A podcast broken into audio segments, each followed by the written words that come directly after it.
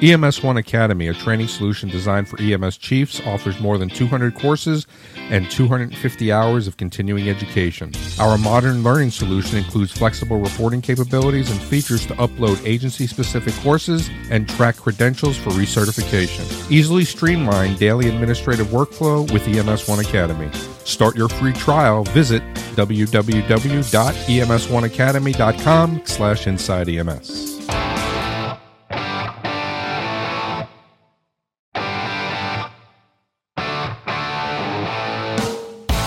Well, here it is. Once again, it's time to go inside EMS. I'm your host, Chris Cebollero, and the guy sitting to my right, my good friend, the one that I like to call KG Kelly Grayson. How are you, man? Good, man. What's going on? How was the latest uh, trip on the world tour?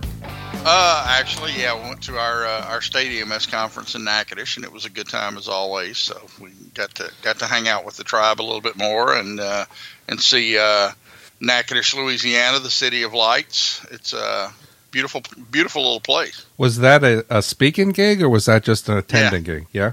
It was speaking and attending and, and helping organize and everything. Nancy and I both spoke, and uh, we listened to some good uh, physicians and and uh, paramedics from around the uh, around the state and, and a few national EMS speakers. It was a, it was a pleasant time. What is the Natchitoches is uh, Natchitoches is, if you didn't know this, is the oldest uh, European settlement in Louisiana. It's even Oh. older than New Orleans. Oh yeah, I wouldn't even know how to spell it.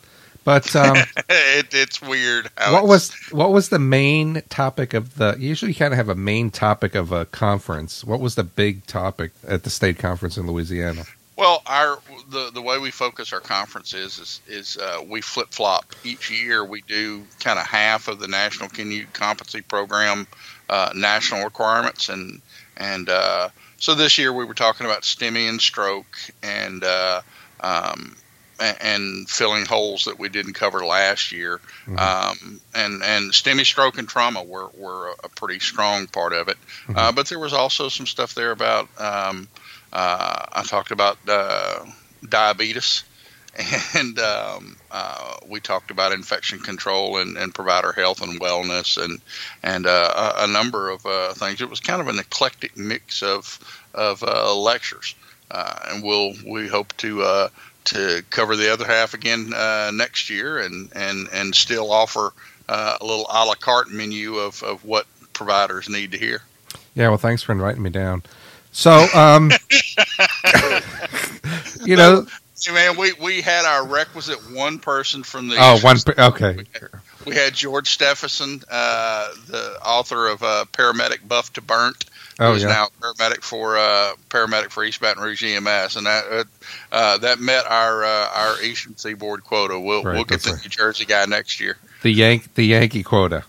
Yeah, So, you know, we're talking about conferences, but one of the things that, that I think we talk about today, Kelly, and I'll kind of set it up for you is, you know, you were uh, at the Connecticut State Conference and you were doing a class on, uh, you know, do paramedics diagnose? And as you put the feed up on uh, Facebook, there were a lot of people who were saying, "I'd like to get into the discussion," or, you know, this is a, uh, uh, uh, you know, a class I would like to hear. And, you know, I think that we've kind of touched on this throughout our podcasting career about the the role of paramedics and uh, that we do in fact diagnose our patients. And I want to think I thought it'd be really cool to kind of talk about it and hit some of the highlights of your Yeah. presentation. But I think the first question I want to start with is this. We've been around for a long time. Why is there a misconception? And this isn't just by a, a little fraction of the EMS career field. This is a lot of people think this. Why do folks in EMS think that we don't diagnose?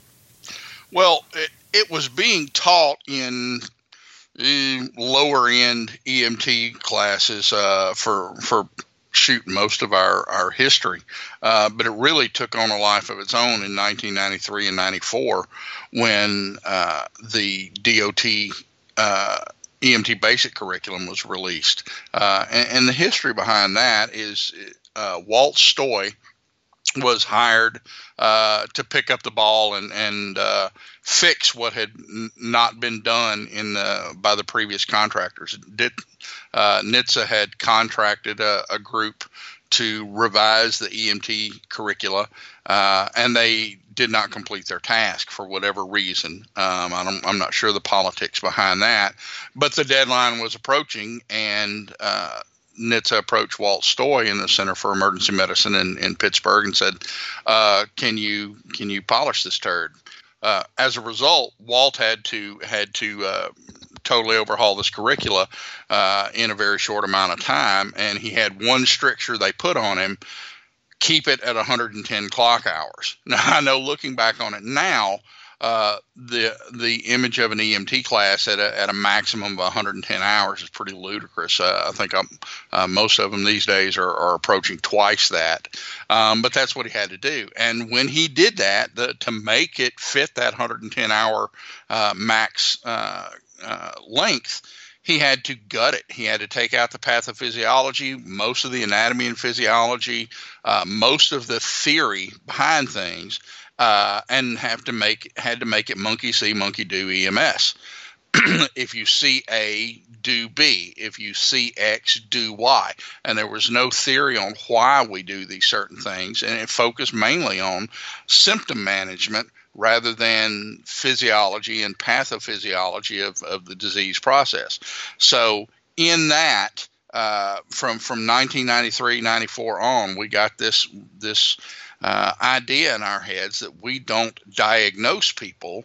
Um, that that all we do is merely symptom management, and, and the idea has persisted uh, and hung around, even though EMS has advanced far, far beyond that that uh, humble uh, humble period in our uh, in our history uh, when we were just taught to to do things without knowing why. Hmm. I'm just curious. How do you know this story to be true? Uh, well, because I've I've heard it told, and and I know for a fact that that uh, Stoy's group was not the original contractors to revise the curriculum.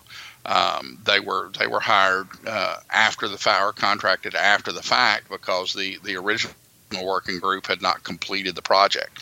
Um, and I remember at the time there was a lot of pushback against Walt uh, for oh, how. Yeah, I bet. how dumb yeah how dumbed down the curriculum was. Uh, you know, and at the time I was one of those very vocal critics. I was like, God, this guy's ruining EMS education, um, uh, like a lot of people were. Uh, and I didn't have at that uh, in 93 and 94 the, the background on exactly uh, what strictures he was operating under. I, I understand now that he did uh, made the best of a very bad situation.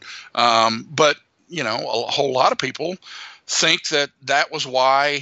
Uh, you know that it was done that way because that was the best way to do it rather than hey we can't we don't have the time to teach these people what they need to know let's just do damage control and, and try to to make the curriculum uh, um, uh, as as least damaging as possible. This is where we got this idea that if you remember a time where we didn't even teach people flow rates on oxygen therapy.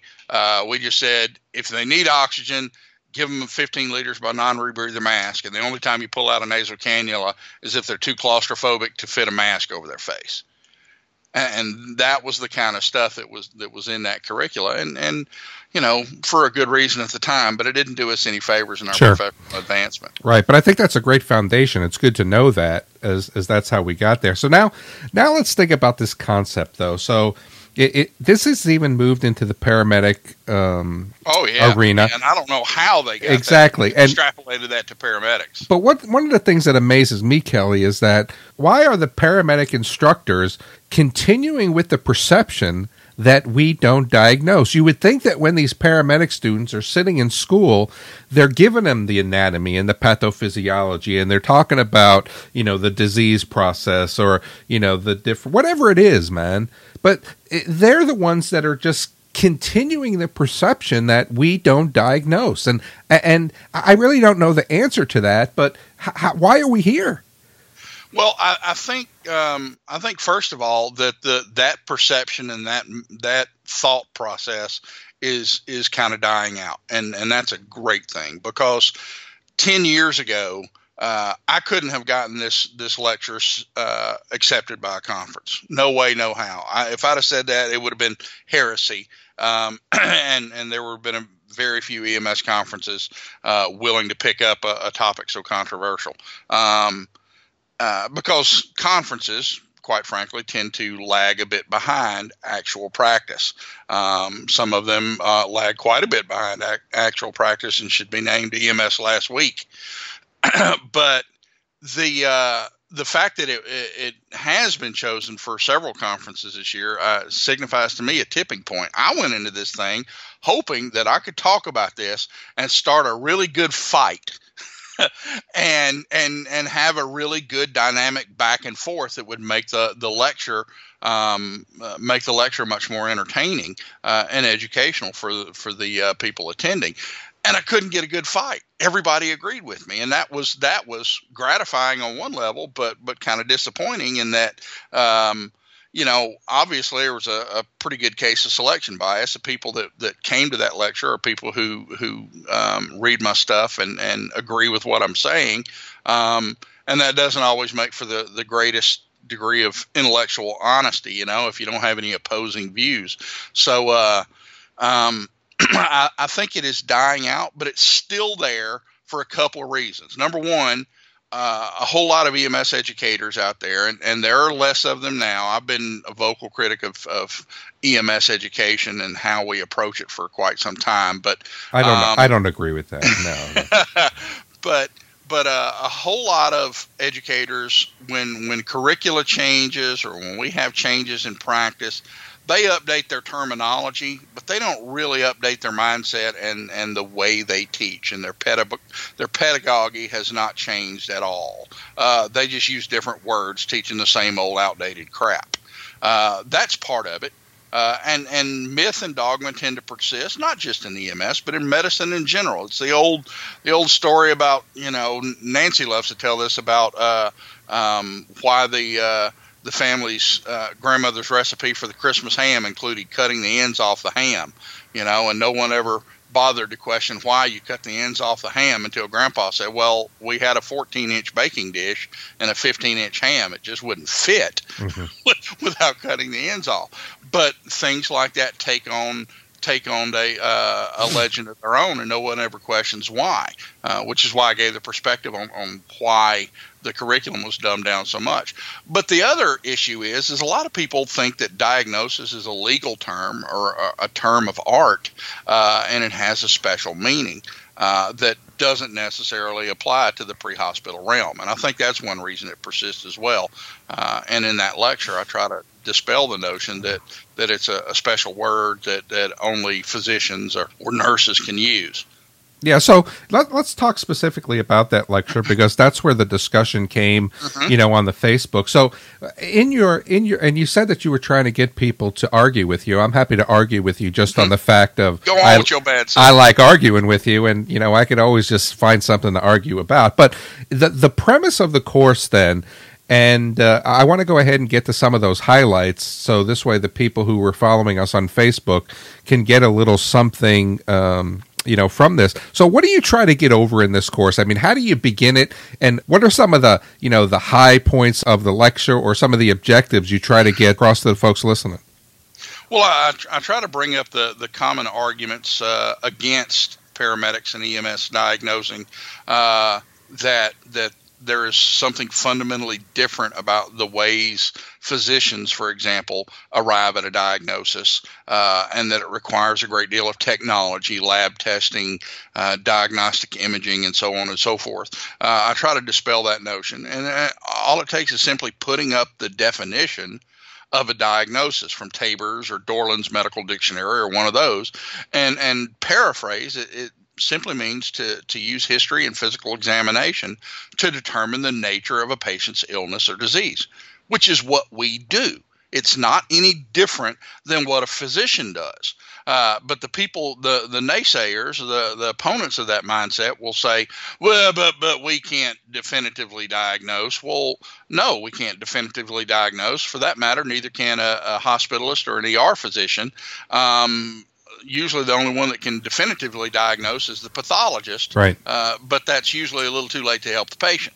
Um, and just to add, I mean, just to kind of jump in here, when we talk about, you know, even the triage process in you know, dispatch. I mean, what they're doing is they're asking a couple questions just to try mm-hmm. to pin down, just to try to pin down a chief complaint. And then when exactly. we get there, we have to be able to utilize our skills to make the determination: one, is that true, or two, what else the heck is going on? And when you yeah. think about that from the, the component of exactly what you're saying is we're trying to to wring out what is actually happening. I mean, how many times have we gotten to a call with the chief complaint that we've uh, been respond to, responding to isn't even close to what we wind up treating?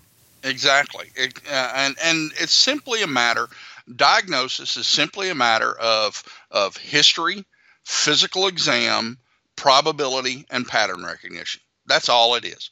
And it doesn't require a great deal of, of uh, technology to make a diagnosis. Technology aids us in this. But what many people don't appreciate is that physicians are not taught to, to diagnose based on lab tests and x rays. They're not taught to do that. They are taught to to to diagnose based on exactly what I said: history and physical exam, pattern recognition, and probability which is most likely to be the cause. And then, and only then, do they order the number of tests or diagnostic imaging studies uh, necessary to prove, disprove, or refine their diagnosis. If, if they start just throwing uh, all the technology at them, uh, they're going to be slapped down pretty quickly because their hospital administrators uh, are going to look at them as overutilizers. Uh, and, and those tests are expensive, they cost money. And if they don't really clarify the picture uh, or or even muddle it even further, uh, that's not doing the hospital and the healthcare system any favors. Yeah, but so, they didn't they didn't really care about that at the time anyway. They were really uh, looking to do as many tests as they could. But I've I actually had I yeah, the focus on that has changed a lot. Oh, well, it, it does, but not when we were a lot, of, a lot, of, pressure. Not when we were not when we were solidifying this foundation, though. I mean, but I once heard a, a doctor say, and this really kind of we got into a really in depth discussion about it. He got a patient's labs back as I was standing there writing my report. This is the days when we were writing reports. Mm-hmm. And he looked at the uh, lab values and he said, Well, it's not mono. and yeah. But you know exactly what you just said. Yeah, exactly what you just said is he thought mono, so he went through the panel of saying, "Let me go ahead and see if it is." And he took his tests and did whatever thing he was supposed to do and said, "Nope, I'm not right." And uh, but it goes back to exactly what you're saying is they talk themselves into a working diagnosis, then they got to either prove it or disprove it. Yeah, yeah. And and the the point I make in the lecture is that diagnosis is not a special word. Uh, diagnosis uh, is refined um, and and advanced as the patient continues on in that healthcare continuum.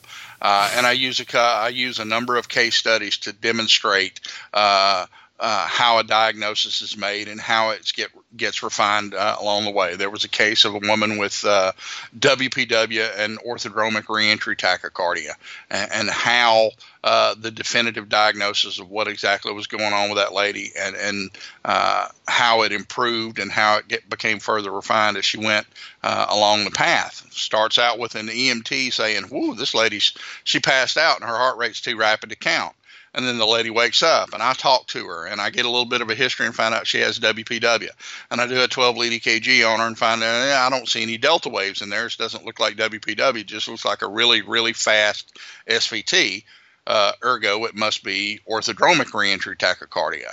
Uh, and then I choose uh, an appropriate therapy for that, uh, which was not the antiarrhythmic drugs that I carried. I, I sedated and cardioverted her slowed her heart rate down even further, get her to the hospital. The the ER doc is able to uh, to spot some some uh, subtle uh, findings on her 12 lead EKG and said, well, but this isn't really my bailiwick either. Let's call uh, a cardiologist. Cardiologist consulted an electrophysiologist, and the end of the story was, as the lady had an EP study done, uh, they found a couple of uh, of posteroseptal um, bypass tracts and, and zapped them, and, and hopefully the lady was cured of her SVT.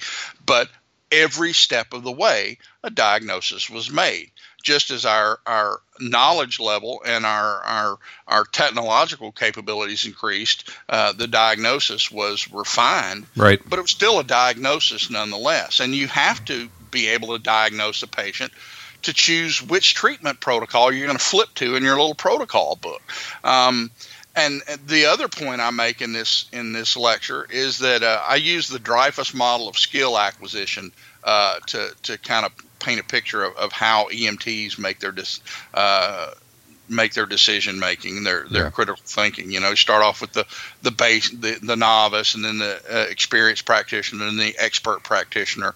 And the expert practitioner is is the guy who has uh, has become a master at pattern recognition, doesn't have to follow uh, set um, methodical diagnostic procedures uh, until he encounters a novel presentation or one that doesn't quite fit the mold, and then he goes back and, and gets, um, you know, methodical and and uh, very uh, ordered with his his diagnosis, uh, with his thought process, just to make sure he's not missing anything, um, which is effectively what we do uh, as we, we grow and, and learn as EMS providers. We we we start to get a little broader outlook uh, and and look at the patient beyond just the symptoms they're presenting with, uh, and eventually we become masters at pattern recognition, where the act of assessing a, a patient and and our history taking uh, yeah. is intuitive, and and you don't have to say uh, think in your head, a little, little cartoon below balloon above your head. Sample signs and symptoms, allergies, medications,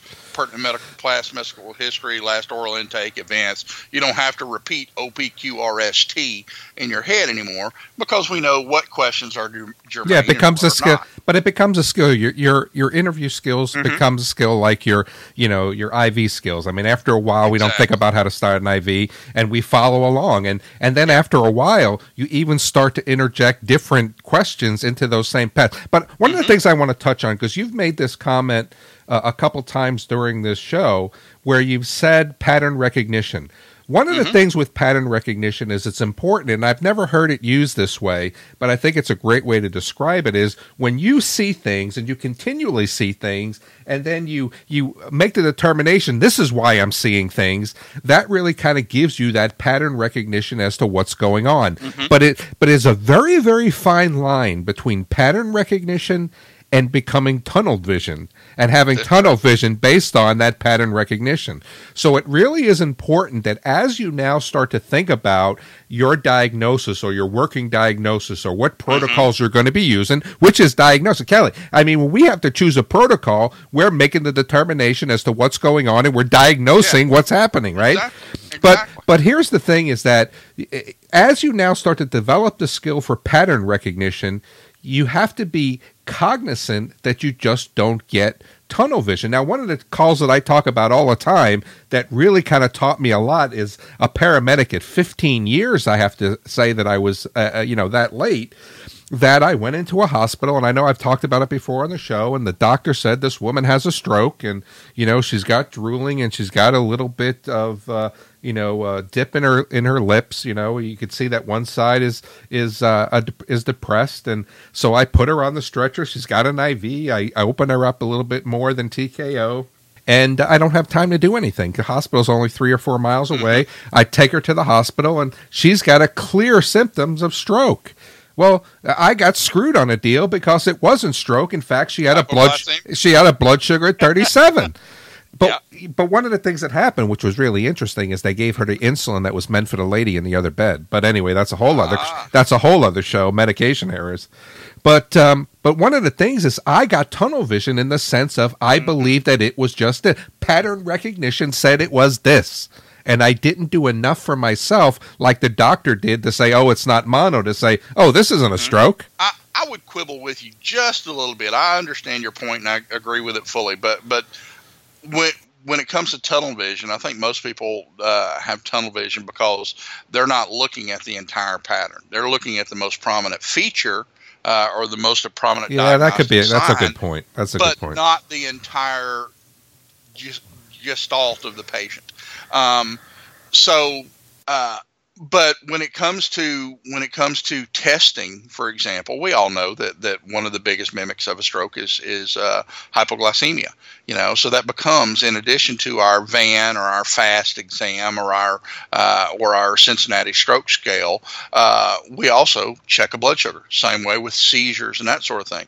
But that becomes that that becomes you know part of our our thought process in in forming a differential diagnosis, uh, and then you decide um, what tests or further history uh, or diagnostic testing is necessary to uh, narrow that list of differentials down to one or two uh, most likely cases. Uh, and the, the metric you have to really apply there is what is the risk of being wrong? You know and, and, if it's if it's something as simple as well as it's a strain or a sprain or a fracture?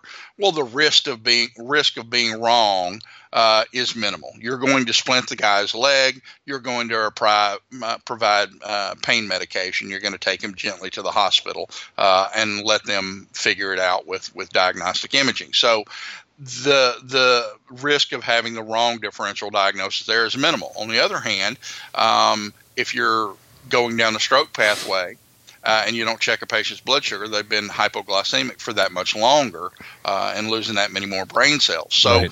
um, so you you uh, my metric for for when I'm going to use one of the you know the few testing tools at my disposal is is this going to change how I would treat the patient? Right. And is the risk of me being wrong significant to the patient? If the answer is yes, then I'm going to pull out all the toys I have to try to narrow it down even further. But a lot of the people that that say, uh, and that brings us to the second category of people uh, that say we don't diagnose. Um, they'll agree that okay, yeah, the thought process is there, and what we do is similar, but but diagnosis is a legal term or a term of art that, that is only applied to physicians and nurses and other selected healthcare professionals. But what we do, even if similar, is called something different. Uh, so we'll call it a field impression or a general impression or a, a, differential diagnosis or a super paramedic wild ass guess or or whatever. And and uh, they they just dislike the term the use of the term diagnosis. Right. Um, and one of the one of the things in in the Facebook uh, thread uh, debating this is that uh, we kind of argued with Nick Nudell. Um, uh, over uh, over diagnosis. And he was like, "I'd fight you on it. We don't diagnose." And and uh, Nick and I have a 20 year history of disagreeing on the internet. he's a great guy and he's a very smart guy, but I don't think even he uh, would disagree with with uh, the similarities in thought process as to how we arrive at a diagnosis. I think his issue was more data driven and and, and uh, you know when it comes to data collection, uh, uh, diagnosis uh, carries a particular weight. Um, and uh, he was disagreeing on just as as semantics, really. Um, but we we still make that diagnosis, um, and every time you've asked, uh, I've asked people, well, all right, prove to me that making a diagnosis puts you at, at on on shaky legal ground, um, and show me in case law where a diagnosis was made, and and that screwed the paramedic over in court. Uh, and every time they cite a misdiagnosis. Right. They you know, say, "Oh, well, this paramedic diagnosed this, and and it turned out to be that."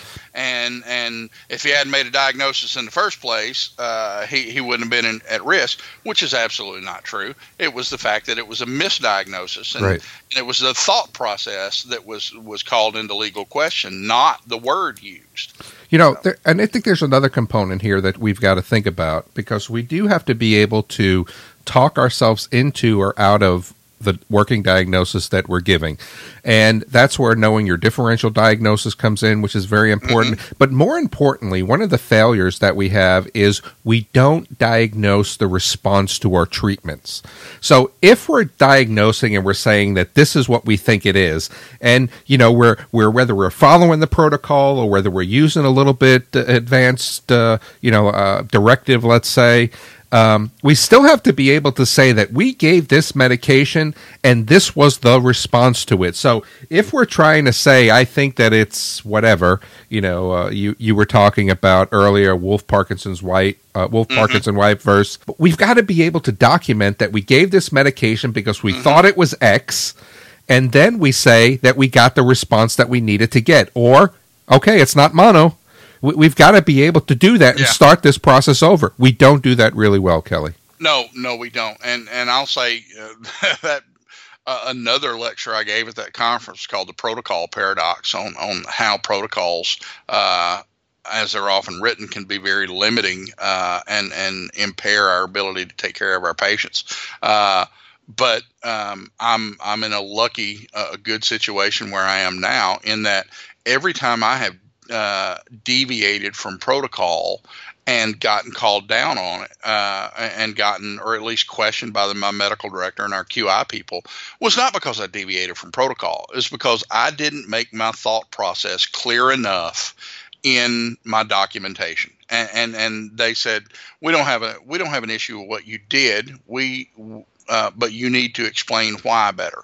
Uh, so that forced me to be uh, more meticulous and more thorough in my documentation. Just about every time I have deviated from protocol, uh, nothing has, uh, I wasn't disciplined for it because uh, my thought process was clearly outlined right there in the narrative, and I, and I explained why I did something. Uh, and I think that's a mark of a, a, good management, a good CQI program. If they don't particularly care uh, if it met the letter of the law, was it the best thing for the patient? Well, I would, I would have. Can you explain why? But I would have had some challenges that either you needed to qualify that with a medical director before or after that treatment. So well, you know, yeah, one of the because one of the things in suburban St. Louis where you have you don't have likely communication failures. I also work out in the sticks where cell phone and radio reception. Well, use smoke signals or something. I don't know. Use sort of, Morse code. Of is, yeah, that sort of thing is is is also written into our protocols as that's well. That's good. That's that's exactly that's good. If you yeah, if you can't get medical direction uh, and you feel a, a, delay would, would bring harm to the patient, proceed as, as per your protocols right. or, or, make your decision. So the the thing I'd like to wrap up with is is this whole discussion was not possible 10 years ago. So whenever you talk about the state of EMS and the state of, of critical thinking in emergency medical services and, and where we're going, and God, if you read any social media thread, uh, your faith in your fellow provider will will burn up like ash in, up the chimney. Um, this this kind of conversation wasn't possible ten years ago, and and we're starting to talk about new and, and exciting things, and and and uh, our knowledge base is ever increasing, and this is this is to me uh, moot testament to that uh, that we're we're elevating our level of discourse. But hey, that's what I think. That's what Chris thinks. We'd like to know what you think. Um, email us at the show at ems1.com. Don't forget to rate us on iTunes. And for myself and co host Chris Cebollero, who I diagnose as the best smelling man in EMS, thanks for tuning in. we'll catch you guys next week.